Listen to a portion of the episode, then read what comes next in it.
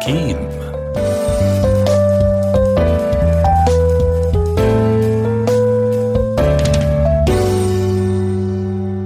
أهلا بكم مستمعينا في هذه الحلقة الجديدة من البرنامج الأسبوعي حكيم على أثير راديو الكل. نبدأ معكم بآخر التطورات المتعلقة بفيروس كورونا، حيث أظهرت دراسة مختبرية أمريكية أن مكونا مهما من مكونات الجهاز المناعي المعروف باسم الخلايا التائية التي تتصدى للإصابة من فيروس كورونا تحمي أيضا فيما يبدو من ثلاث سلالات جديدة هي الأكثر إثارة للقلق. وكشفت عدة دراسات حديثة أن سلالات معينة من فيروس كورونا قد تقوض الحماية المناعية للأجسام المضادة واللقاحات، لكن الأجسام المضادة التي تمنع فيروس كورونا من الالتصاق بالخلايا البشرية قد لا تروي القصة كاملة بحسب الدراسة التي أجراها باحثون في المعهد الوطني للحساسية والأمراض المعدية. ويبدو أن الخلايا التائية تلعب دورا مهما وقائيا إضافيا.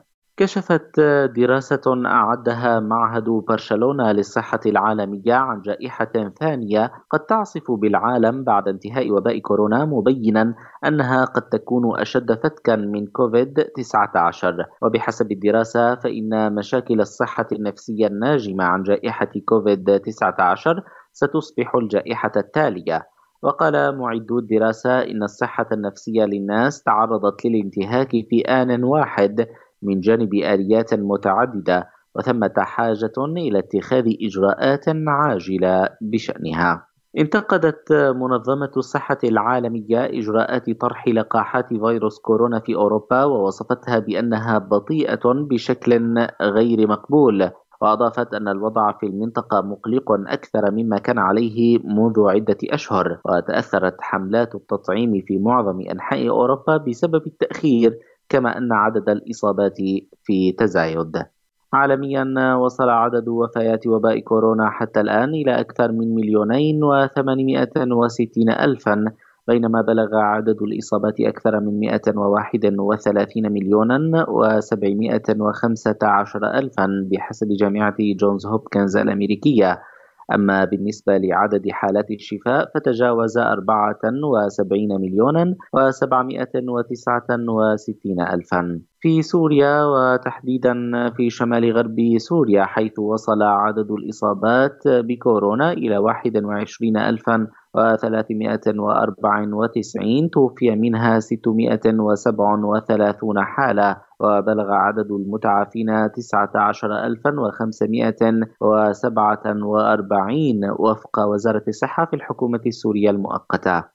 أما في مناطق سيطرة النظام فارتفعت أعداد الإصابات إلى ما يزيد عن تسعة عشر ألفا وخمسمائة، ووفق وزارة الصحة التابعة للنظام وصل عدد الوفيات إلى ألف وثلاثمائة وثلاثة وعشرين، وبلغ عدد المتعافين ثلاثة عشر ألفا وثلاثمائة وستة عشر.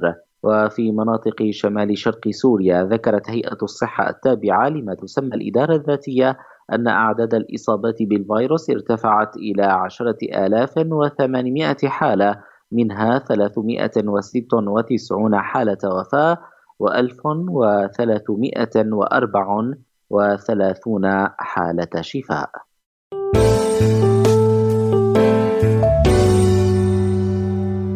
وننتقل معكم مستمعينا إلى فقرتنا الثانية من برنامج حكيم، والتي سنتحدث فيها عن القولون العصبي وتفاصيله وأساليب الوقاية منه.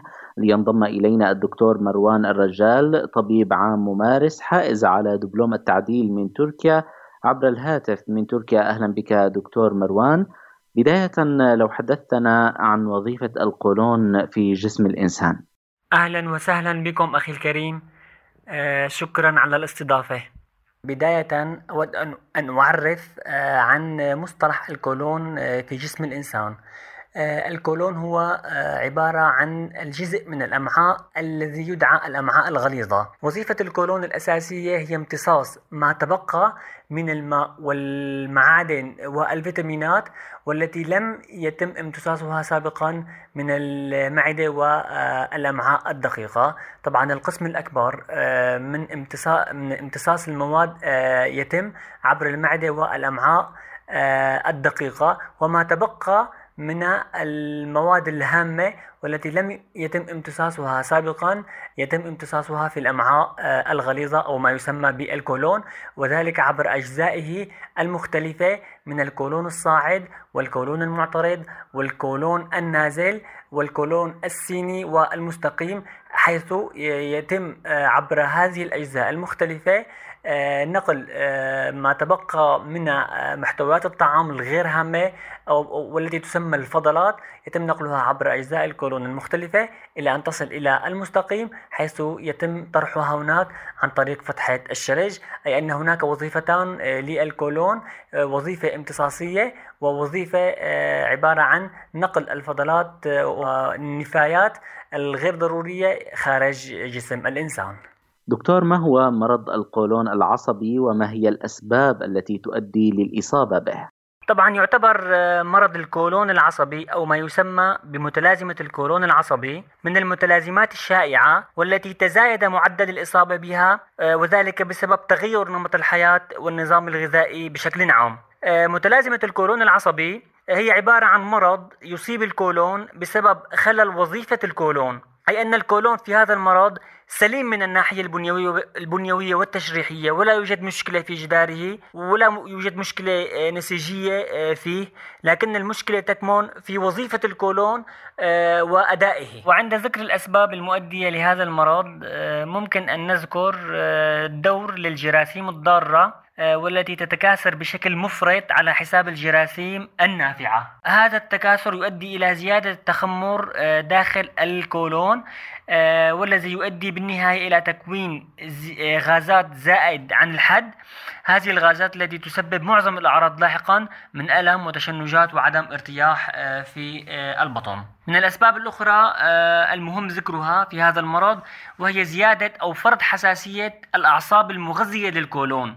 هذه الأعصاب التي تؤدي إلى أن الإنسان المصاب بهذا المرض يكون حساس لبعض الأطعمة والمشروبات أكثر من الإنسان الطبيعي. هل تدهور الحالة النفسية والتعرض لاضطرابات نفسية أو عصبية يساهم بشكل رئيسي في الإصابة بالقولون العصبي؟ طبعا هناك علاقة وثيقة بين مرض القولون العصبي والأمراض النفسية، نظرا لكم الأعصاب الكبير الذي يعصب الأمعاء والجهاز الهضمي، حيث أن الأمعاء تعتبر ثاني أكبر عضو من حيث توارد الألياف العصبية إليها بعد الدماغ والنخاع الشوكي. ممكن أن تؤدي الشدات والضغوط النفسية إلى اضطراب الحركية التلقائية للأمعاء والتي ينظمها الجهاز العصبي الذاتي. اضطراب الحركية أي اضطراب الأداء يؤدي إلى ظهور أعراض مختلفة مثل الآلام والانتفاخ في البطن وحدوث التشنجات، وأحيانا ممكن أن تؤدي الحالات النفسية إلى حدوث الإسهال. ومن هنا تأتي أهمية تجنب الانفعالات السلبية مثل القلق والتوتر والعصاب، لأنها تؤدي إلى تفاقم الأعراض، وخاصة عند من لديهم مرض مثل مرض القولون العصبي. دكتور، ما هي أعراض الإصابة بهذا المرض؟ معظم المرضى المصابين بمتلازمة القولون العصبي يعانون من أعراض غير وصفية، أي أن المريض يأتي بشكاية ألم أعلى أو أسفل البطن مع وجود تشنجات وانتفاخ شديد في البطن. أحيانا يشكو المريض من إسهال وأحيانا يشكو من إمساك، وممكن أن يتناوب الإسهال مع الإمساك عند المريض نفسه. ومن هنا تأتي أهمية الحمية الغذائية القليلة الدسم والقليلة السكريات والتي تقلل إلى حد كبير من تفاقم الأعراض السابقة. ممكن أن يعاني بعض المرضى من آلام مفاصل وتعب عام وإرهاق، ممكن أن يؤدي عند بعض المرضى إلى اضطرابات في النوم، آلام في الصدر مع ضيق تنفس.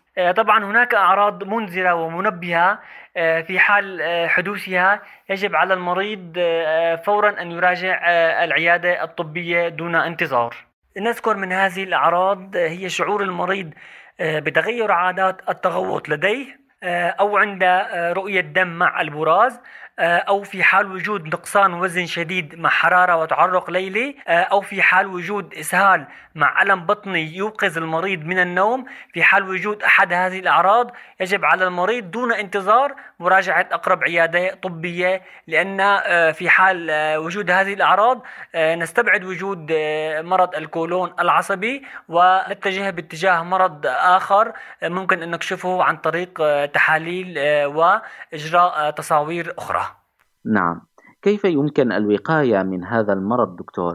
طبعا مرض القولون العصبي مثل ما حكينا هو ليس مرض بل اضطراب أداء وظيفة القولون، فيجب على الإنسان في هذا المرض أن يساعد القولون على أداء وظيفته من خلال تناول طعام صحي غني بالألياف والابتعاد عن التدخين والكحول والمشروبات الغازية وممارسة الرياضة بشكل جيد والإكثار من شرب السوائل.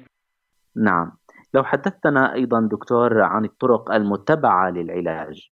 طبعا ممكن أن نستعين أحيانا بعلاج دوائي عن طريق استخدام الملينات أو مسكنات الألم، وأحيانا ممكن أن نستعين بالأدوية الطاردة للغازات.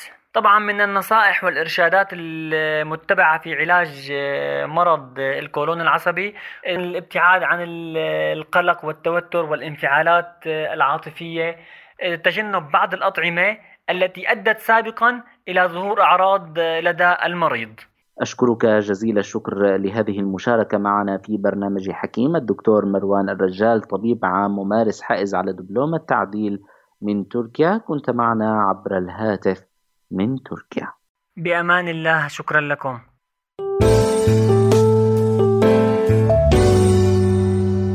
الكثير من مصابي الحرب في شمال غرب سوريا يعيشون ظروفا صعبة بسبب ضعف توفر نوعية العلاج المناسب لهم.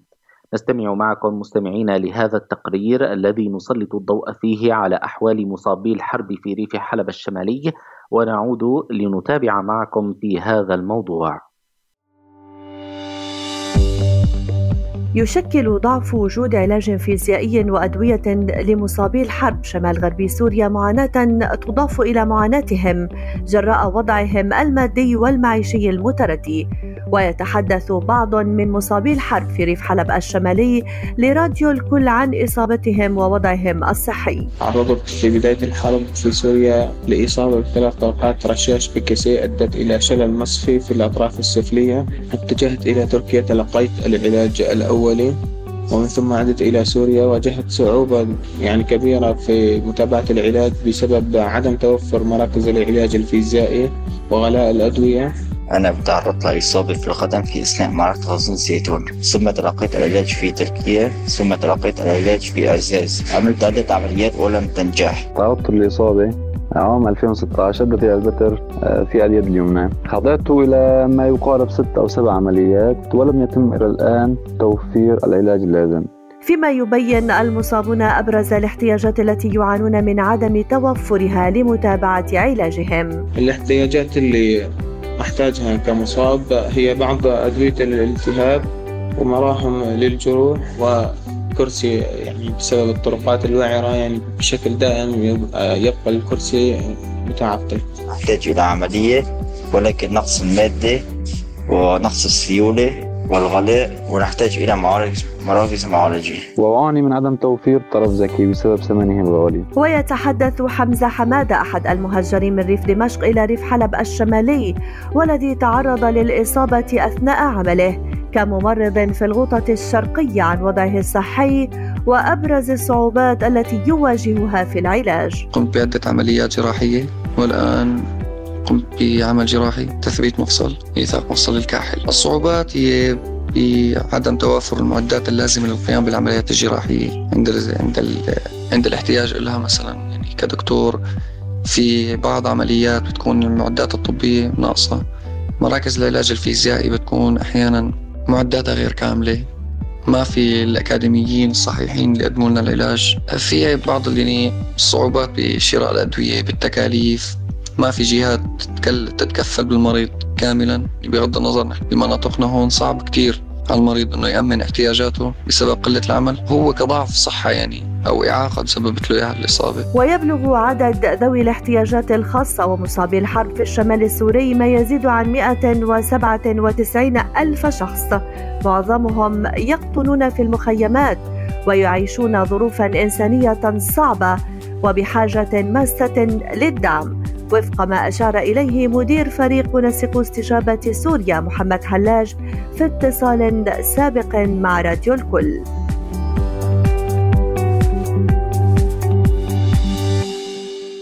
وللحديث أكثر عن هذا الموضوع ينضم إلينا الأستاذ جهاد حاجولة، مدير جمعية ذوي الهمم لذوي الاحتياجات الخاصة، عبر الهاتف من عزاز. أهلا بك أستاذ جهاد. بداية لو ذكرت لنا ولو بشكل تقريبي كم يبلغ عدد مصابي الحرب في ريف حلب الشمالي، وما هي أبرز الصعوبات التي يعانون منها؟ حقيقة أتحدث لك بالذات عن وضع مدينة عزاز لأنه أكثر دراية بالأمر. حجم الإصابات ضمن المدينة بتعاني من إعاقة واضحة هي تقريبا ألف شخص. تقدر تقول هاي الإصابات الجد واضحة من شلل، من بتر في الأطراف، إصابات يعني ثقيلة نوعا ما تتجاوز ستين بالمئة. في أعداد أكبر بكثير لكن إصابات أقل تأثيرا ممكن ما بتعيقهم بالحياة العامة. نحن عم نتحدث عن مدينة فقط، لكن إذا توسعنا باتجاه القرى والمخيمات والريف الأعداد مضاعفة جدا. نعم. هل يتوفر مراكز للعلاج الفيزيائي في المدينة أو سواء في ريف حلب عموما، وما هي قدرتها الاستيعابية للمصابين؟ حقيقة المراكز المعالجة الفيزيائية أو المراكز الطبية قليلة جدا ضمن المدينة. بتوفر حواليا ثلاث مراكز للمعالجة الفيزيائية وذات إمكانيات بسيطة غير مخدمة ولا ولا فيها الأجهزة الكافية والخبرات ممكن تخدم هي الأعداد الضخمة. نعم. هل هناك من جهات معينة تقوم بتقديم الدعم لهؤلاء المصابين؟ ما هي نسبة تغطيتها للأعداد الموجودة في المنطقة؟ وأيضا ما هو نوع المساعدات التي تقدمها لهم؟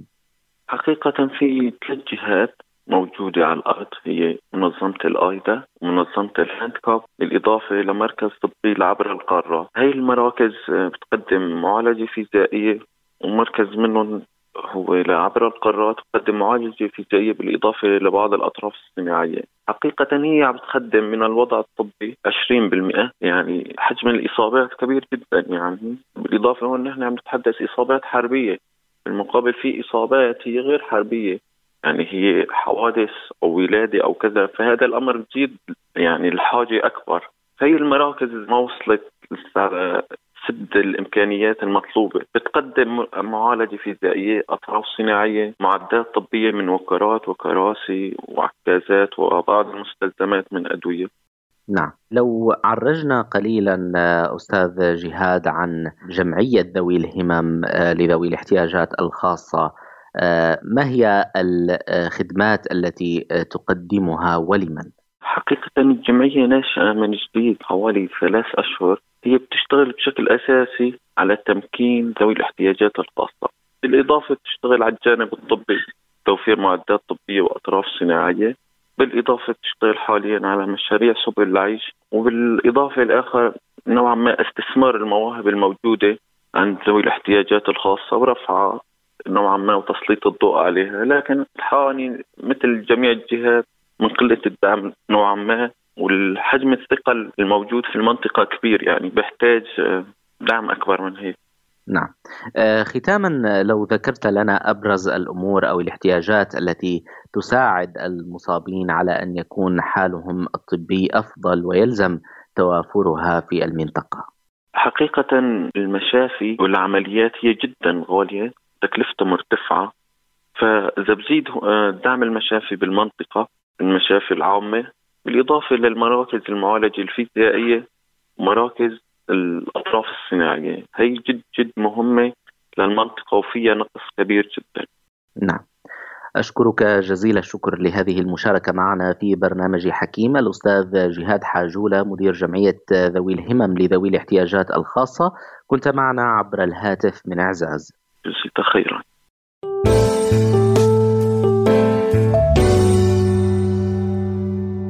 تحتل طرق الطب البديل والطب الشعبي مكانة جيدة بين الأفراد، إذ يلجأ إليها الكثير من الناس لمعالجة الأمراض التي يعانون منها، فيما تثبت الدراسات الحديثة نجاعة الكثير من طرق الطب البديل وطب الأعشاب والعلاج بالمستحضرات الطبيعية. تفاصيل حول الحجامة وفوائدها مستمعينا في التقرير الآتي. تعتبر الحجامة أحد أهم طرق الطب البديل الذي يعالج الكثير من الأمراض والأعراض، ووفقا لدراسة طبية نشرت في مجلة الطب التقليدي والطب البديل في مجلة بلس وان، أكدت قدرة الحجامة على التخلص من كثير من أعراض التهاب المفاصل والألم في الأنسجة الضامة وشلل نصف الوجه وداء الفقرات الرقبية والنقرس وخشونة الركبة وأمراض الرئة. كما تعالج الحجامة ارتفاع ضغط الدم وتعمل على تنشيط الدورة الدموية ومشاكل المعدة والقولون العصبي وبعض الأمراض الجلدية والصداع بأنواعه. وتساهم الحجامة في استرخاء العضلات وتشجيع تدفق الدم وتسكين آلام الجهاز العصبي وآلام الظهر وتشنج العضلات والتعب. وفي السياق يضيف الدكتور نادر المحمد أخصائي داخلية في جرابلس لراديو الكل فيما يتعلق بفوائد الحجامة. الآلام اللي ممكن نحن نقدر نعالجها بموضوع الحجامة هي كل الأمراض، حتى الأمراض اللي استعصى عنها الطب الحديث، يعني منها مثلا خلينا نقدر نقول عليها إنه موضوع الشقيقة لحد الآن ممكن ما ما وجد ما نوجد لها العلاج اللي يشفيها مئة بالمئة. سبحان الله، عن طريق الحجامة، حجامة والرأس، يعني أكثر من تسعين بالمئة من الناس استفادت وراحت مرض الشقيقة منها. وتنقسم الحجامة وفقا للدكتور المحمد لنوعين هما: عندنا نحن حجامتين، حجامة وقائية كوقاية يعني، وحجامة علاجية. الحجامة الوقائية هي ممكن تكون تصير مرتين بالسنة، فترة الربيع وفترة الخريف.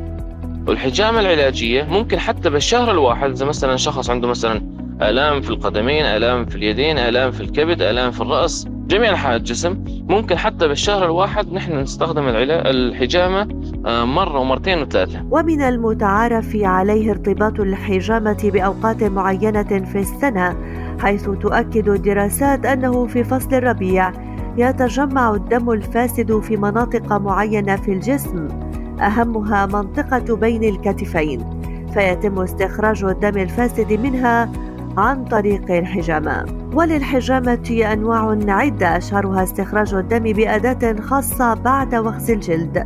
وهناك أيضا الحجامة الجافة التي تعمل على شفط الهواء من الجسم دون استخراج الدم، وهناك طريقة يدلك فيها الجسم بقارورة مع الدهن بزيت الزيتون أو زيت النعناع. ويرى العلم الحديث أن الحجامة تعمل على أعصاب التغذية وأعصاب ردود الأفعال الخاصة بكل مرض، بالإضافة للعمل على خطوط الطاقة.